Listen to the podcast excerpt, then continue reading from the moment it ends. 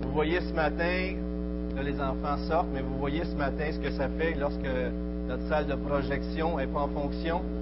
On, les gens cherchaient des places, hein? Alors c'est bon de voir tout, cela. C'est bon de vous voir ce matin. J'aimerais vous inviter à tourner dans 2 Corinthiens, au chapitre 1, s'il vous plaît.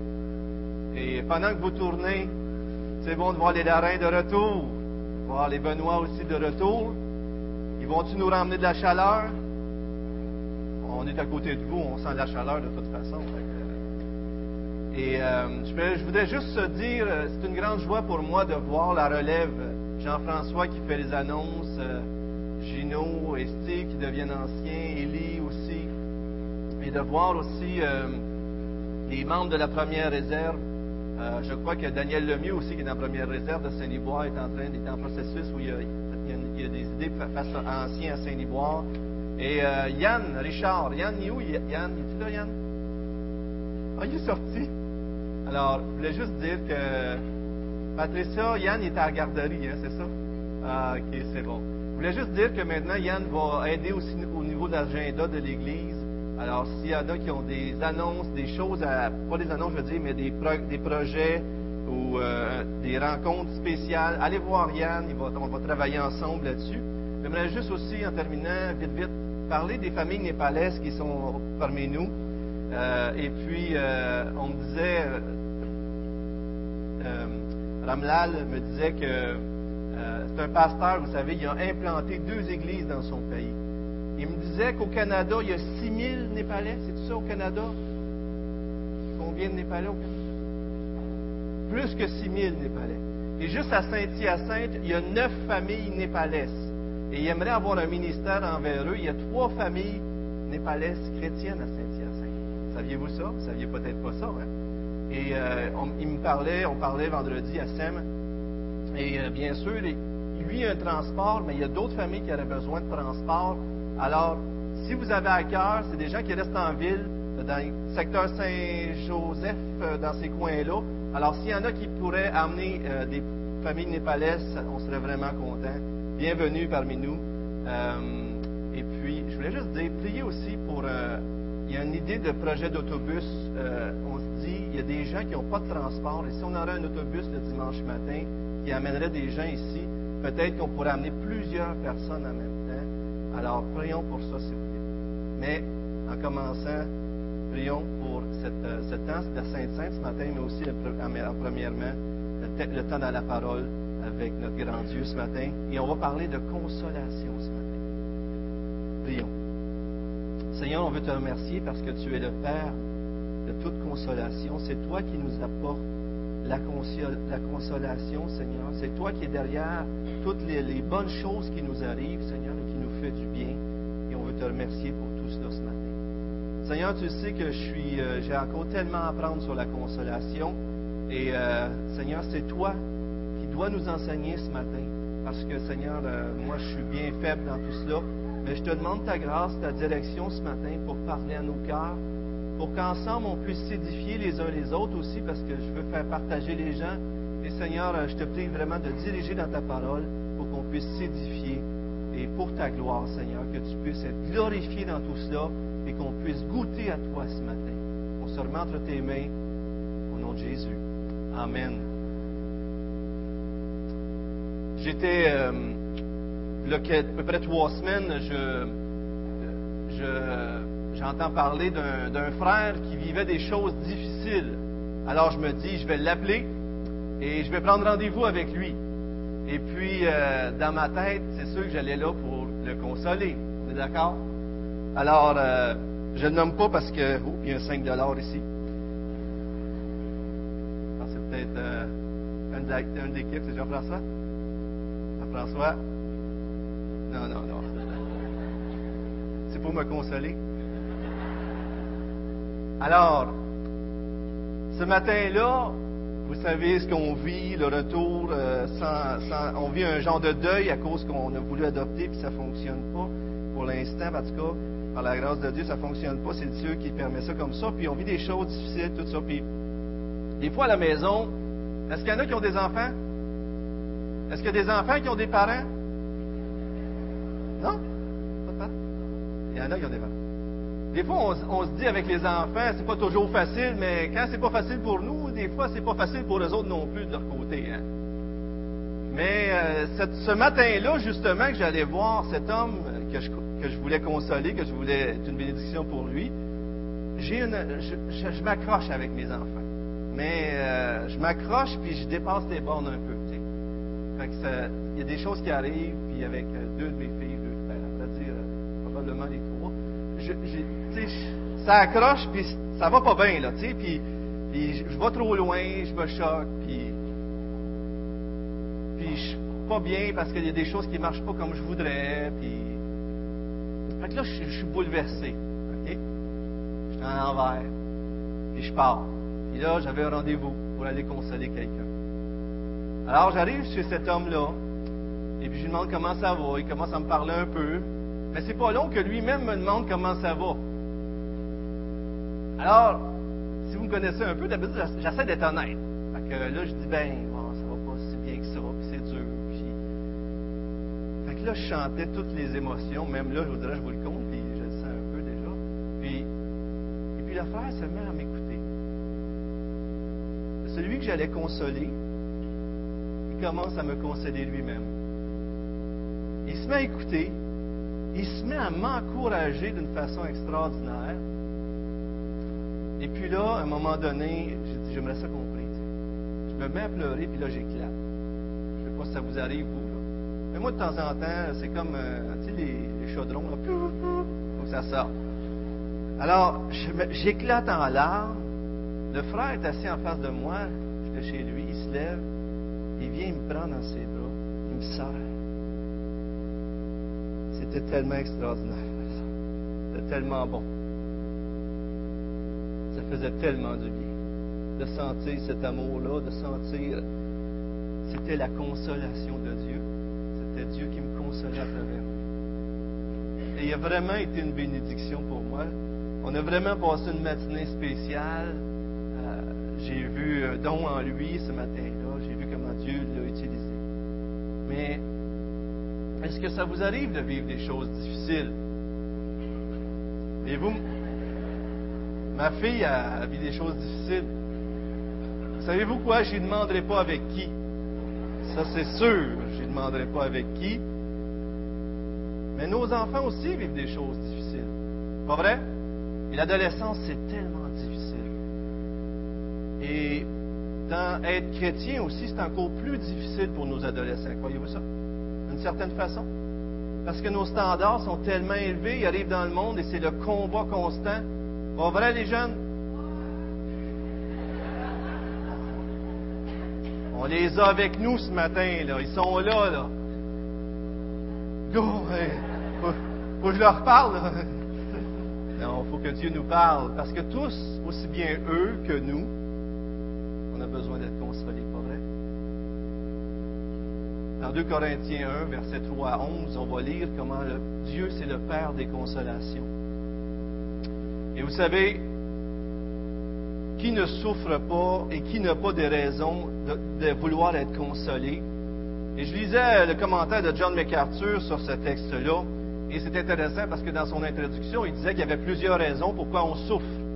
Alors, une des raisons, il disait que c'était pour éprouver l'authenticité de notre foi. Vous vous souvenez sûrement dans Deutéronome 8, je vais revenir à 2 Corinthiens, mais où ce qu'il est dit que pendant ces 40 années dans le désert, je t'ai fait tourner, je t'ai fait marcher afin de t'humilier et de t'éprouver pour reconnaître ce qu'il y avait dans ton cœur et si tu observerais ces commandements, oui ou non.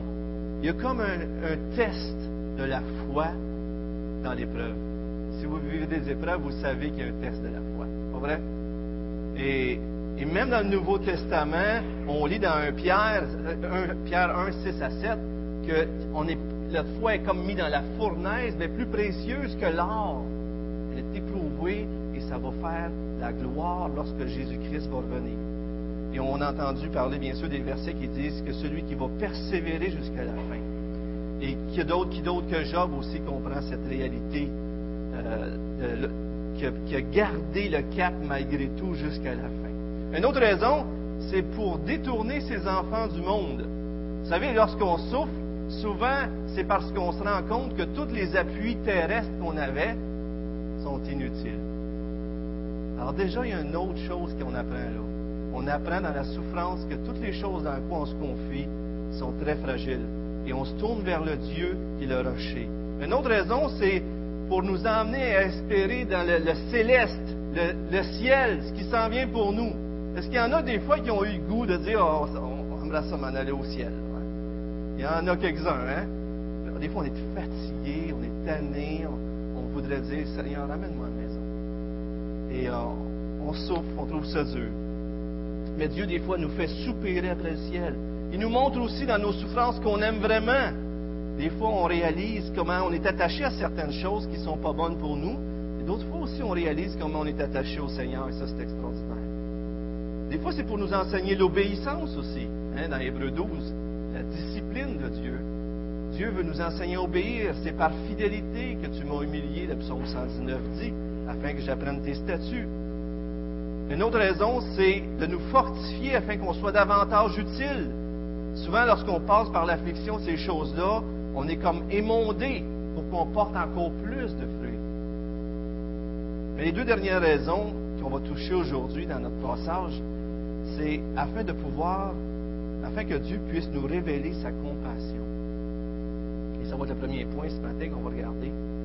Mais il y a quelque chose qu'on connaît de Dieu qu'on ne peut connaître qu'à travers ces temps-là, à travers les difficultés qu'on fait face, c'est lorsqu'on connaît un Dieu de compassion qu'on commence à découvrir la grandeur de Dieu dans nos souffrances. Et enfin, Dieu permet ces choses-là pour qu'on puisse consoler les autres dans l'affliction. Et c'est le texte qu'on va voir ce matin.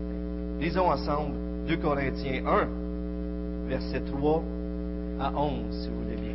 Alors, béni soit Dieu, le Père de notre Seigneur Jésus-Christ, le Père plein de compassion et le Dieu de tout réconfort il nous réconforte dans toutes nos détresses, afin que nous puissions réconforter ceux qui se trouvent dans la détresse, grâce à l'encouragement que nous recevons nous-mêmes de la part de Dieu.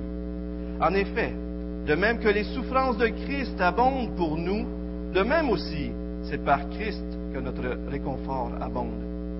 Si nous sommes dans la détresse, c'est pour votre réconfort et pour votre salut. Si nous sommes encouragés, c'est pour votre encouragement pour vous permettre de supporter les mêmes souffrances que celles que nous endurons.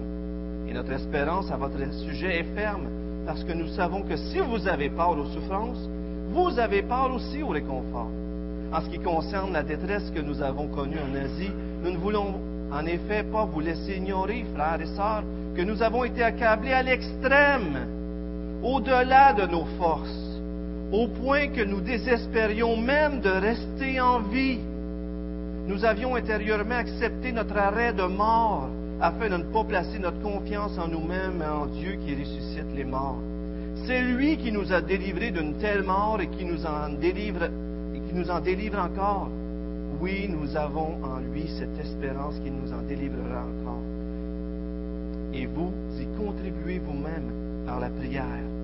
Ainsi, la grâce obtenue pour nous par beaucoup de personnes sera pour beaucoup une occasion de remercier Dieu. C'était la parole de Dieu. Paul, dans 2 Corinthiens, est encore en train de défendre son apostolat. Et souvent, les souffrances qu'il pouvait vivre, les ennemis pourraient dire, ben, c'est Dieu qui le châtie. Mais Paul ne voit pas ça tout à fait de la même façon. Au contraire, il croit que c'est ça l'Évangile. C'est ça être euh, simplement un chrétien. Celui qui va vivre pieusement vont être persécutés. Et c'est ça vivre pour Jésus-Christ, c'est de vivre pour souffrir. Au chapitre 10, verset 10 de 2, Corinthiens, et ces ennemis-là le trouvent faible. Mais pour Paul, ces, faiblesses-là que les gens voient en lui sont même un exemple, une façon que, que ça lui permet de montrer la grandeur de Dieu dans sa faiblesse et même un moyen que ça lui donne pour mieux consoler les autres. Les premiers versets, j'aimerais vous prendre comme premier point que qui est l'auteur de notre consolation? Les premiers versets l'établissent clairement. Qui est l'auteur de notre consolation, frères et sœurs? Dieu lui-même. Et regardez, versets 3 et 4, la première partie. Béni soit Dieu et Père de notre Seigneur Jésus-Christ, le Père compatissant et le Dieu de toute consolation, lui qui nous console dans toutes nos afflictions. Alors c'est sûr que dans les Écritures, on peut lire des textes comme le psaume 103 qui dit, comme un père a compassion de ses fils, le Seigneur a compassion de ceux qui le craignent. Ou encore un peu plus loin dans 2 Corinthiens 7, 6, Paul dit que Dieu l'a consolé, il console les humbles, et il l'a consolé en envoyant Tite. Alors Dieu se sert des autres pour me consoler, comme il s'est servi de mon frère pour me consoler. Et c'était Dieu qui était derrière tout cela. Dieu utilise les autres, Dieu utilise les situations, Dieu utilise toutes sortes de choses. Mais je crois que l'idée ici, c'est plus, profond que tout ça encore, plus profond que juste les consolations qu'on reçoit des autres. Je crois que Dieu se cache derrière toutes les grâces et tout don parfait, comme Jacques 1,17 le dit, que Dieu est derrière tout ce qui vient nous bénir, mais que Dieu lui-même est non seulement la source de la consolation, mais il est notre consolation. Est-ce que vous croyez ça? Que Dieu est notre consolation. Dans Matthieu 5, 4, dans le Sermon sur la montagne, vous vous souvenez, heureux ceux qui pleurent, car heureux ceux qui pleurent, car ils seront consolés. Et Jésus annonce ça. Il commence il est dans son ministère, il dit heureux ceux qui pleurent, parce qu'ils vont être consolés. Est-ce qu'il parlait qu'une personne était pour venir les voir, puis leur taper l'épaule, puis dire tout va bien aller? Est-ce que c'est ça que Jésus était en train de dire?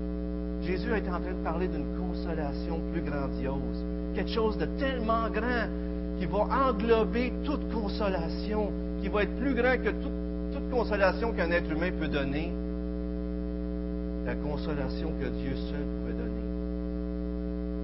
La souffrance de l'humanité, c'était d'être pris dans ses péchés. La souffrance de tout ce qu'on peut vivre, c'était le résultat de nos péchés. Comment Dieu pouvait-il nous consoler autrement que de venir lui-même? Prendre nos péchés et nous les enlever? Et lorsqu'on va dans 2 Thessaloniciens 2, 16 à 17, je crois que vous l'avez à l'écran, que notre Seigneur Jésus-Christ lui-même est Dieu notre Père qui nous a aimés et nous a donné par sa grâce une consolation éternelle et une bonne espérance console vos cœurs et vous affermisse en toute œuvre et parole qui soit bonne. Dieu nous a donné une telle consolation qu'elle est éternelle. Vous savez, il y a des gens qui sont venus vous consoler, jeunes et vieux. Mais à un moment donné, cette consolation-là peut passer, pas vrai? La consolation que Dieu donne est éternelle. Elle est éternelle. Elle dure toujours parce que l'espoir qu'il nous donne, la, vie qu'il nous donne est éternelle et elle va durer pour l'éternité, de sorte que tout ce qu'on peut vivre ici-bas, aux yeux de l'éternité, on peut être consolé à cause de l'œuvre de Jésus-Christ. Et c'est tellement grandiose. Un autre texte. De quelle façon aussi Dieu nous console? Vous savez, je l'ai pris souvent cet exemple-là, mais je m'excuse, je me répète parce que c'est tellement évident. Des fois, lorsqu'on souffre, lorsqu'un enfant souffre, même les adolescents, c'est plus dur pour les adolescents, par exemple, de faire ça peut-être des fois. Mais pour les enfants, et qu'est-ce qu'ils ont besoin quand ils ont mal? Qu'est-ce qu'ils ont besoin? Ils ont besoin de leur mère, quelqu'un dit, d'une caresse. Qu'on les quoi? Qu'on les aime. Mais vous, vous avez toute la réponse. Parce que souvent, l'enfant est blessé, puis il dit pas Vite, vite, guéris-moi, guéris-moi, tu sais, je vais être consolé. L'enfant, des fois, il est blessé, il pense même plus à sa blessure, il veut être pris, il veut être rassuré, il veut être consolé. regardez bien, Jean 14, 16, 18. Regardez bien, revoyez ce texte à la lumière de ce qu'on parle ce matin. Et moi, je prierai le Père, et il vous donnera quoi? Un autre. Si c'est un autre consolateur, ça veut dire qu'il y en a eu d'autres avant. Et c'est qui qui a envoyé Jésus? C'est qui qui a envoyé l'Esprit Saint? C'est Jésus et et le Père qui a envoyé l'Esprit Saint. Et dans 2 Corinthiens 1, c'est qui le Père des consolateurs? Dieu se définit dans son caractère comme le consolateur. on ne peut vraiment pleinement connaître Dieu si on n'a pas connu la consolation comment est-ce qu'il nous console ici? Regardez bien. Et, je, et moi, je prierai le Père, il vous donnera un, autre consolateur qui soit éternellement avec vous, l'Esprit de vérité que le monde ne peut, ne peut pas recevoir parce qu'il ne le voit pas et ne le connaît pas. Mais vous, vous le connaissez parce qu'il demeure près de vous et qu'il sera en vous. Je ne vous laisserai pas orphelin. Je viens vers vous. Qu'est-ce qu'on remarque dans ce? Comment Dieu a choisi de nous consoler? Qu'est-ce qui vous vient à l'esprit quand vous lisez ce texte-là? Comment Dieu nous console? Allez-y, dites-les. Par le Saint-Esprit. Et qu'est-ce que c'est le Saint-Esprit dans nos vies? Qu'est-ce que c'est? Si ce n'est la présence de Dieu lui-même dans nos vies? Comment Dieu nous console? En nous prenant dans ses bras. Vous savez, euh, lorsque le frère me prit dans ses bras, ça a fait tellement bien. Lorsqu'on est revenu d'Ukraine, et puis c'était notre premier dimanche ici, euh, c'était dur de revenir. On s'est entendu? Et euh, il y avait quelque chose, il y avait une honte, il y avait toutes sortes de choses. Puis, euh, c'était, c'était dur, tu sais. Et puis, vous avez été une église extraordinaire, et vous l'êtes toujours. Vous êtes une église merveilleuse que Dieu aime et qui, que j'aime, et vous êtes fantastique. Et puis, il y a des gens qui sont venus, nous ont parlé, nous disent des choses. Mais vous savez, quand on souffre beaucoup, les paroles, des fois, ça peut être bon, mais il y, a des, moments donnés où ce que les paroles, c'est même plus nécessaire, c'est même pas nécessaire. Et il y a une personne, l'église ici, elle n'est pas là ce matin, la personne. Elle est venue, elle est entrée dans mon bureau, elle m'a pris dans ses bras. Et je pense qu'elle n'a pas dit un seul mot. Elle m'a juste pris dans ses bras. Et là, elle est partie. Est-ce que vous pensez que ça m'a fait du bien? Je me souviens, il une personne qui venait à l'église ici. Un dimanche matin, je me, je marchais puis ici, puis là, je le vois, puis il avait de l'air triste. Fait que je disais, hey, comment ça va vous? Puis je vois, puis je le prends dans mes bras. De. Ceux qui me connaissent un peu. je- Alors, je le prends dans mes bras. Ça reste là, puis je m'en vais, je continue. Des semaines après, peut-être même des mois après, il me dit, ce matin-là, là, quand tu me pris dans tes bras, là, pour lui, ça a été comme un genre de- d'encouragement, de consolation. Ça lui a tellement fait du bien. Puis moi, je c'était pas grand-chose pour moi. Est-ce qu'il y en a qui aiment ça se faire prendre dans, dans ses bras ce matin? Oui, soyez honnêtes, là. Soyez honnêtes, là. Les ados, aimez-vous ça, vous faire prendre dans vos bras? Oh, ça, c'est plus dur, hein? Ah, il y en a une là-bas qui a levé la main, mais timidement, elle l'a levé. Alors, ce matin, on va tous se lever, on va se prendre dans. Sérieusement, par exemple, j'ai pensé, savez-vous quoi? J'ai pensé demander à quelques s'il y avait des personnes ce matin qui se sentaient tristes. Et je- Le pas, là, mais de lever la main. Faites-le pas. Mais me disais, si ici, dans l'Église de Jésus-Christ, où est-ce que nous avons le Père des consolations, les gens ne trouvent pas la consolation, où est-ce qu'on va la trouver? Pas vrai? Et des fois, on est là, on se dit, on ne veut pas mêler des affaires des autres, frères et sœurs. Des fois, mêlez-vous des affaires des autres. On est une église, on est frères et sœurs. Peter John a dit que le chrétien doit nécessairement souffrir s'il veut connaître en profondeur le Dieu dont la nature est consolation. Est-ce que vous avez déjà vu vos souffrances comme ça? D'habitude, on ne les voit pas comme ça. Hein? Deuxième point ce matin, le but de notre consolation. Regardez, versets 4 à 7. Afin que quoi? Afin que nous, on reçoive la consolation et qu'on puisse la donner aux autres qui sont dans l'affliction. Voilà un but de la consolation de Dieu. Dieu vous console pourquoi? Pour que vous puissiez consoler les autres. Avez-vous déjà pensé à ça? Avez-vous déjà vu vos souffrances comme un moyen de Dieu pour vous équiper à prendre soin des autres? Oui? Amen. Et est-ce que vous le faites? Je ne veux pas vous faire sentir coupable, c'est pas ça. C'est juste que des fois, lorsqu'on souffre, qu'est-ce qu'on fait? Est-ce qu'on s'isole? On s'isole, hein? On s'en va dans notre coin, on est seul à vivre ça, puis on ne veut pas parler à personne. Puis des fois, les autres, quand on voit quelqu'un souffre, on va le laisser tranquille. Et je vous avoue que des fois, il y a certains d'entre nous qui l'ont plus que d'autres, pas vrai? Soyons honnêtes, là. Il y en a qui l'ont, puis il y en a qui l'ont un petit peu moins. Hein? des fois, euh, mais, lorsqu'on se met à dire avec pleurs des fois, puis avec peine ce qu'on vit, puis là on a honte, et là on entend l'autre dire quoi? Moi aussi je vis ça. On n'est pas de seul. Pas vrai? Le péché veut nous isoler, mais Dieu, lui, ce qu'il veut faire, c'est nous consoler. Vous comprenez ce que je veux dire? Hein? Il veut nous, nous permettre de nous ouvrir pour nous parler les uns aux autres, pour qu'on puisse se consoler. John MacArthur a dit, le but de la consolation divine est d'amener ceux qui sont consolés à être des consolateurs. Un exemple de Pierre illustre bien cette image. Vous vous souvenez de Pierre, comment c'est un homme rapide sur la gâchette?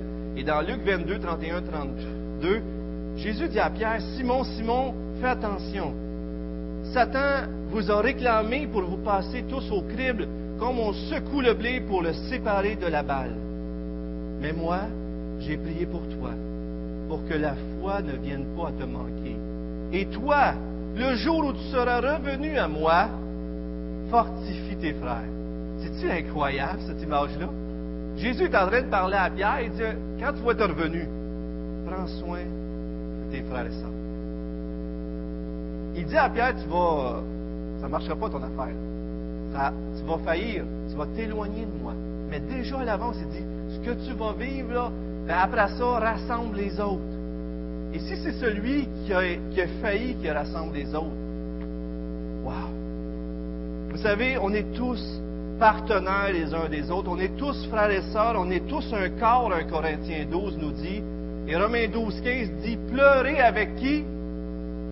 Pleurez avec ceux qui pleurent. Et je suis persuadé qu'aujourd'hui, vous n'avez pas de larmes dans vos yeux, il y a des gens qui ici qui souffrent. Et probablement qu'il y en a plein qui souffrent. Physiquement, des fois c'est des difficultés avec ses parents. Des fois c'est des difficultés avec ses enfants. Des fois c'est des difficultés avec un frère ou soeur, on s'est chicané, puis ça nous magane, mais on ne le règle pas. On ne règle pas, puis là on reste pris avec ça. D'autres fois, c'est une situation financière. D'autres fois, c'est encore d'autres choses. Le travail, peu, plein de choses. vrai qu'on souffre. Mais on est à l'église maison, puis on n'en parle pas trop. Il y a un niveau, là. Tu peux partager certaines choses, mais pas toutes. Ou avec euh, d'autres, les gens de l'église, on ne se permet pas d'aller jusqu'à tout dire, des fois, des choses qu'on vit. Et pourtant, la consolation est juste là. Vous êtes équipés, frères et sœurs, vous avez souffert, vous êtes équipés pour consoler d'autres. Remarquez qu'au verset 5, ici dans le texte, c'est la souffrance pour Christ, une souffrance injuste. Mais on sait très bien que les souffrances, la consolation, on en a besoin à tous les niveaux. Vous savez, une des façons de le voir aussi, euh, c'est qu'on se sent seul. C'est souvent ce qui arrive lorsqu'on lorsqu'on souffre.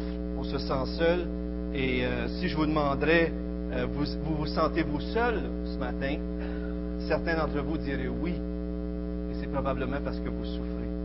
C'est une autre façon de se voir qu'on vit dans l'épreuve, on vit dans l'affliction.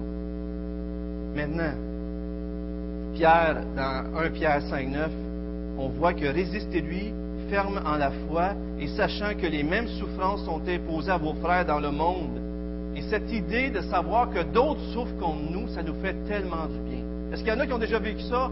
Vous ouvrez votre cœur, les gens vous écoutent, et puis là, vous découvrez qu'en fin de compte, vous n'êtes pas seul. Est-ce qu'il y en a qui ont vécu ça? C'est ça qu'on vit, pas vrai? On, vit dans notre honte, on est pris avec ça, on se cache en nous-mêmes, puis on partage rien, et puis on est pris, puis on souffre, jusqu'à temps qu'on n'ait pas le choix de s'ouvrir. Dieu nous emmène dans un raccoin, puis nous autres, on pense que c'est la fin, mais tout décommence là. Parce que là, on en est libéré. Et c'est extraordinaire. Et c'est intéressant, le verset 7 nous montre que même il semble avoir une authenticité à la souffrance, dans le sens qu'on a vraiment une foi en Dieu lorsqu'on souffre et qu'on persévère. Cette détresse-là semble être un signe aussi qu'on est des enfants de Dieu. Et on voit ça dans 2 Thessaloniciens 1, 4, 5 que je sauve. Alors nos instruments, écoutez bien ceci, M. Hick a dit, H-I-C-K-S, combien de fois nos propres afflictions ont été des instruments pour aider les autres? Ces souffrances nous ont équipés d'une façon, d'une façon qu'aucun autre moyen n'aurait pu le faire. Est-ce que c'est pas vrai, ça? Des fois, on a beau, on arrive, et on dit toutes nos théories à la personne qui souffre, on, on dit toutes sortes de choses, jusqu'à temps qu'on y partage une histoire personnelle. Et vous savez, ce qui est beau avec la souffrance, c'est que même si l'autre vit pas exactement les mêmes choses, il y a cette réalité que lorsqu'on fait face à la souffrance, il y a toujours des idées mauvaises qui nous viennent face à Dieu. Il est où Dieu? Il m'a-tu oublié? Vous avez jamais pensé des affaires comme ça, peut-être? Ça arrive-tu qu'on pense des choses comme ça? Ça arrive, hein? Et même Job a crié ça. Euh, David parlé de ça. Laissez-moi vous en citer juste un ou deux rapidement. Job s'est écrié Pourquoi caches-tu ton visage? Et me prends-tu pour ton ennemi? Le psalmiste Pourquoi, ô Éternel, te tiens-tu éloigné? Pourquoi te caches-tu au temps de la détresse? David Jusqu'à quand, Éternel, m'oublieras-tu sans cesse? Jusqu'à quand me cacheras-tu ta face? Et le psaume 22.2 que vous allez reconnaître. Mon Dieu, mon Dieu, pourquoi m'as-tu abandonné? Le psalmiste le dit avant qu'un autre le dise.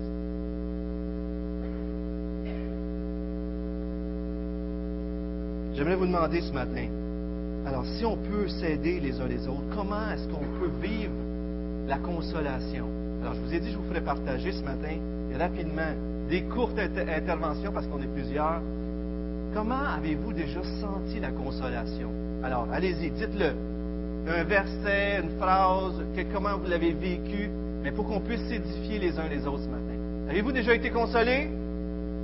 Comment avez-vous été consolé? Vous souvenez-vous d'une façon spéciale que Dieu a faite? Ça peut être toutes sortes de choses. Comment Dieu vous a consolé? Madame Landina, un coup de téléphone, pas sur la tête, là. Une personne vous a téléphoné au bon moment, c'est ça? Et vous a encouragé? Extraordinaire. C'est simple, hein? Un coup de téléphone, ça venait de qui?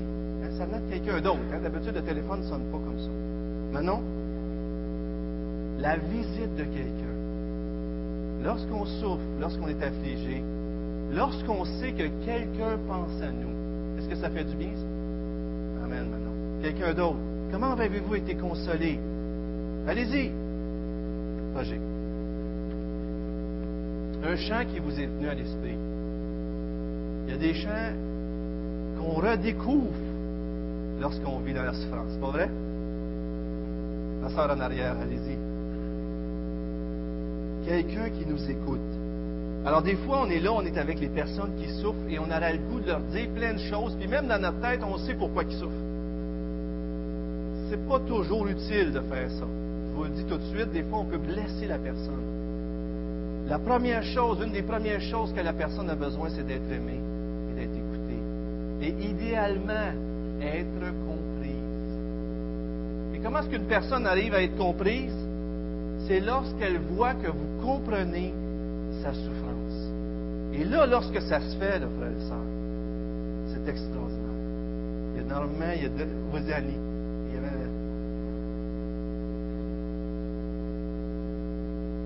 Wow! En faisant le ménage. Tout le monde, on revient chez nous aujourd'hui et on fait du ménage.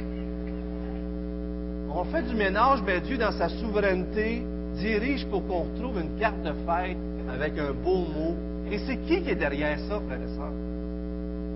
C'est le Seigneur. Il y avait quelqu'un d'autre ici. Vas-y, ma soeur, personne Une prière au téléphone. Quand j'étais avec mon frère, je me suis mis à prier, j'ai éclaté.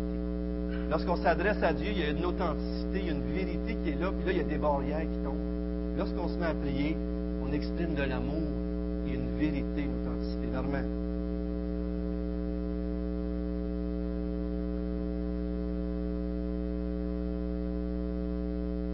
lorsque Dieu, par son esprit, nous illumine un verset, et le verset nous parle directement, comme jamais auparavant, on peut l'avoir lu des dizaines de fois, mais là, Dieu nous parle et nous console par une parole. On va revenir là-dessus. J'ai Luc en arrière. Par les promesses de Dieu. Les promesses de Dieu sont exceptionnelles, sont extraordinaires. Quelles sont les promesses qu'on cite le plus souvent quand on souffre? Isaïe 41, 10. Ne crains rien.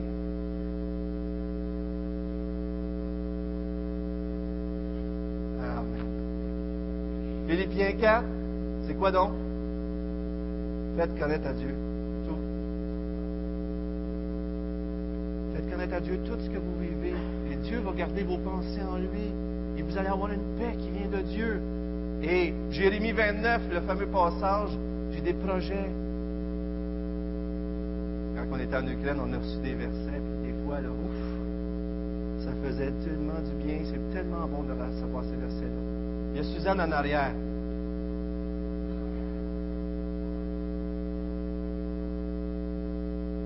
Dieu se sert de quelqu'un, puis la personne ne le sait même pas, et c'est de là l'évidence que Dieu console. Les adolescents, comment vous êtes consolés, vous Pas juste quand vos parents s'en vont, là, dites-moi pas ça.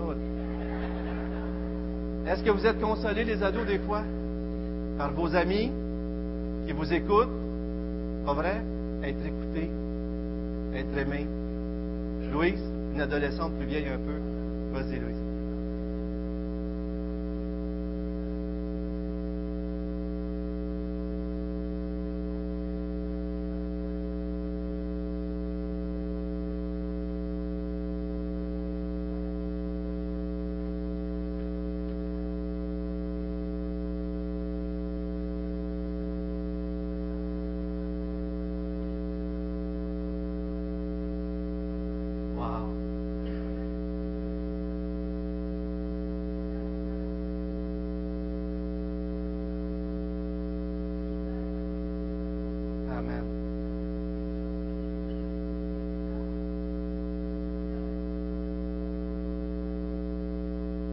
Ma mère m'abandonnerait, mais l'Éternel ne m'abandonnera pas. Pourrait m'abandonner. Je ne dis pas que c'est ça qui va arriver, mais je dis juste que dans un psaume, vous vous en souvenez, ou un passage des Écritures, c'est écrit ça. Et je pense que l'une de nos plus grandes consolations, c'est sa présence. C'est lui dans nos vies. Et, sa parole, normalement, le souligner. Mais je vais juste vous dire euh, que c'est des choses qu'on devrait conduire les chrétiens qui souffrent à lire, d'apprendre à connaître Dieu de plus en plus. Est-ce qu'il y en a ici qui seraient d'accord à dire que c'est dans les moments de souffrance et dans les afflictions que vous avez connu des temps avec Dieu les plus intimes, les plus extraordinaires? Soyez honnêtes, là. Vous avez souffert, mais vous avez senti tellement Dieu proche que peut-être vous aviez peur d'ouvrir les yeux, tellement qu'il était là, puis tellement qu'il dirigeait votre vie. Puis même si des fois, moi à un moment donné, je vous l'ai déjà dit, pendant une semaine, je pensais que j'avais le cancer, j'étais pour mourir. Et puis, tu as la paix, parce que Dieu est là. Pas vrai? Pas extraordinaire, ça? C'est extraordinaire. Je vais inviter les placeurs. J'aurais d'autres choses à vous partager. Mais j'aimerais vous demander ce matin, est-ce qu'il y a une personne que vous croyez qui a besoin d'être consolée? Est-ce que vous voyez des personnes qui souffrent alentour de vous? Est-ce que vous seriez prête à vous engager cette semaine à lui téléphoner? Est-ce que vous seriez prête à vous engager cette semaine à le visiter? À l'écouter? Des fois, oublions de parler en commençant des fois. Si Dieu vous ouvre une porte puis c'est clair, faites-le. C'est correct de parler. Mais Job, à un moment donné, ses amis sont mis à parler. À un moment donné, il a dit, vous avez passé une semaine sans parler, c'était parfait, vous auriez dû rester comme ça. Et vous savez quoi? Job, à mon coup, a dit à ses trois amis, je lisais Job, vous savez, dernièrement, je l'avais dit, puis j'ai lu Job d'une toute nouvelle façon, comme Normand disait, mais vous savez, ses amis sont devenus un fléau qui a rajouté sur le reste. Moi, je ne veux pas être ça pour, les, autres. Euh, Peut-être je le suis un peu. En tout cas, le moins possible, OK? Mais on peut devenir, pour les gens qui souffrent, quelque chose de plus lourd. Ne faisons pas ça, frère. Demandons la sagesse et prions Dieu qui nous dirige. Conduisons-les à lire la parole des promesses et aimons-les. Aimons-les. Écoutez. comprendre, prendre dans nos bras des gestes de bonté. Avez-vous vu ce qu'on a entendu ce soir? J'aurais voulu dire que, en terminant, ce matin, moi je suis parti là, jusqu'au soir. Non, non, non, non. Je termine avec le troisième point. Je termine avec le troisième point avant la Sainte Seine parce que c'est quand même un point important. Mais regardez, regardez les versets 8 à 11. Nous ne voulons pas en effet vous laisser ignorer, frères, au sujet de la tribulation qui nous est survenue en Asie, que nous avons été accablés à l'extrême au-delà de nos forces. Avez-vous déjà senti, j'en peux plus, j'en peux plus, il faut que ça arrête. De telle sorte que nous désespérions même de conserver la vie, mais nous, en nous-mêmes, nous avions accepté notre arrêt de mort afin de ne pas placer notre confiance en nous-mêmes, mais en Dieu qui ressuscite les morts. C'est lui qui nous a délivrés, nous délivrera d'une telle mort. Oui, nous espérons qu'il nous délivrera encore. Vous-même aussi, nous assistant par la prière. Ainsi, plusieurs personnes auront obtenu pour nous cette grâce et plusieurs en rendront grâce à notre sujet. Mais regardez le verset 9. Paul dit que Dieu l'a amené à ne pas mettre sa confiance en autre chose Des fois, les épreuves vont nous emmener à nous dégager de tout ce qui nous fait obstacle pour compter seulement sur Dieu. Et compter seulement sur Dieu et lui seul. Le but de Dieu, c'est de nous amener à mettre notre confiance pleinement en lui et pas dans les ressources humaines. Mais lorsqu'on est rendu à l'extrême, qu'est-ce qu'on fait? On se tourne vers Dieu. Il y a des belles choses qu'on aurait pu dire encore, frères et sœurs. Mais allons prendre le repas du Seigneur et j'aimerais euh, qu'on prie ensemble pour le repas du Seigneur. Donc, on va rendre grâce pour le repas, on va distribuer. Euh, mais pendant qu'on distribue, avant que je, reprenne la parole pour, pour qu'on puisse prendre ensemble le repas, j'aimerais vous inviter à prier, des courtes prières dire à Dieu merci pour quelque chose. Ou Seigneur, viens m'aider. Ce matin, peut-être vous, vous êtes dans la tristesse, vous avez mal. Crions à Dieu ce matin. Mais juste avant, est-ce qu'Alain, tu veux prier? Pour le pain, s'il te plaît? Tu veux-tu, en français, c'est-tu bon? Excellent. Merci beaucoup. Je pense qu'Alain peut prier en français, là. Oups. Sinon, il y a la prière en Swahili, hein, c'est correct. Vas-y, Alain. Prions l'éternel. Nous te bénissons, Père de grâce car tu nous as donné encore cette faveur aujourd'hui. Pour se rappeler, Seigneur, de votre mort sur la croix. Tu avais dit, Seigneur, fais ceci à mémoire de moi. Et aujourd'hui, nous nous ressemblons autour de ce pain, Seigneur, pour te souvenir, Seigneur. Seigneur, bénis ce pain et bénis tout celui qui va le prendre. Au nom puissant de Jésus-Christ Nazareth. Amen. Alors, pendant que les frères et sœurs distribuent le pain à tous ceux qui ont cru en Jésus-Christ, comme leur sauveur personnel pour se rappeler l'œuvre de Jésus-Christ. Je vous invite à prier. Peut-être vous avez un verset que vous aimeriez lire, une parole pour nous bénir.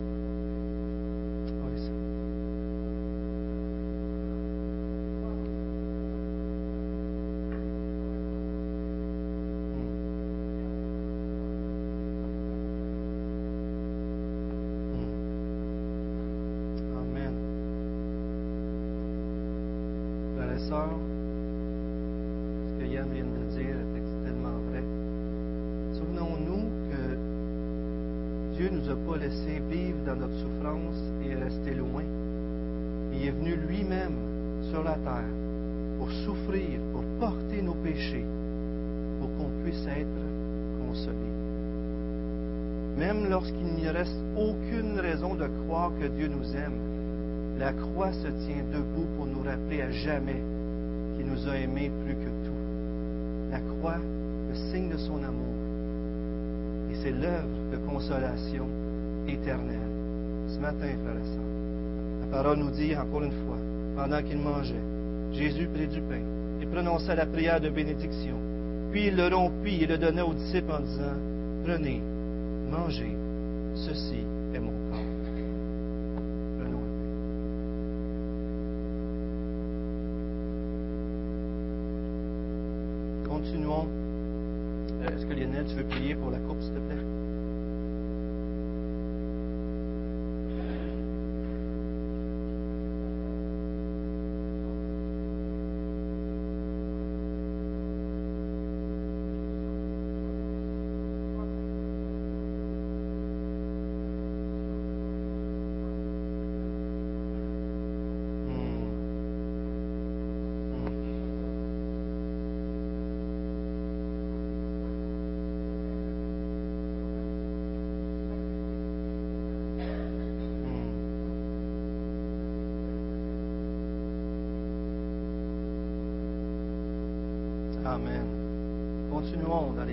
et les partages pendant que la coupe est distribuée, si vous voulez.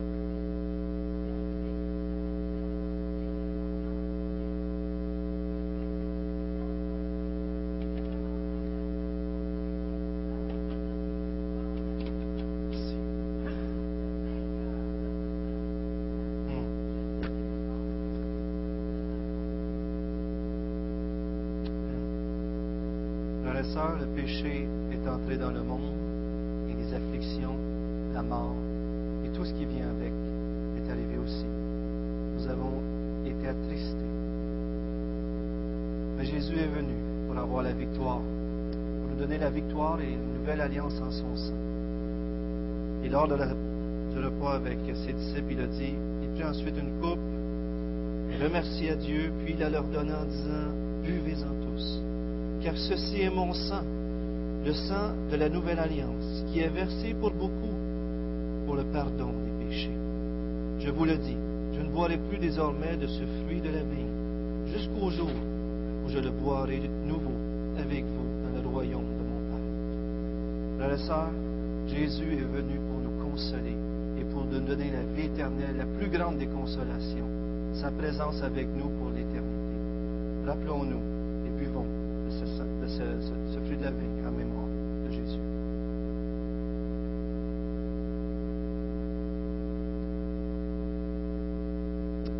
Juste avant le chant, j'aimerais euh, demander euh, à l'équipe de son de mettre les deux dernières diapos euh, pendant qu'on ramasse les, coupes. Et c'est un chant de Amy Grant, peut-être certains la connaissent.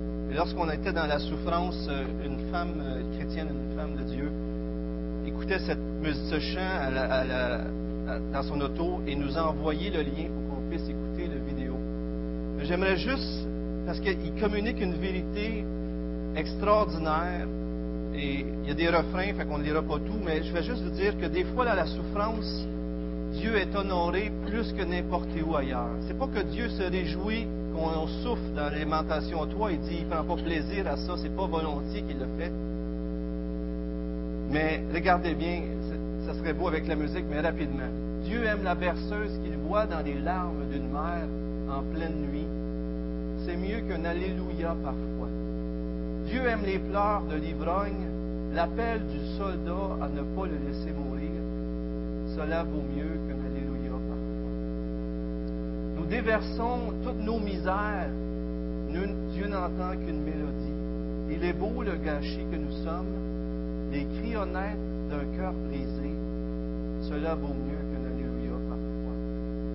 Et euh, on ne le lira pas tout, mais la femme combattant pour sa vie, l'homme mourant abandonnant le combat, les larmes de honte pour ce qui a été fait, le silence quand les mots ne viennent plus. Mieux vaut ces choses-là, parfois pour Dieu, dans notre adoration envers lui, que des fois de nos louanges qu'on chante. Comprenez-vous l'idée derrière, comment c'est profond? C'est que des fois, dans nos souffrances, nos cœurs ont tellement soif de Dieu, crient tellement après lui, qu'on est en train de l'adorer pour qu'il vienne à notre rencontre. Levons-nous ensemble et chantons un dernier chant avec notre équipe de louanges, si vous. Et suite au message de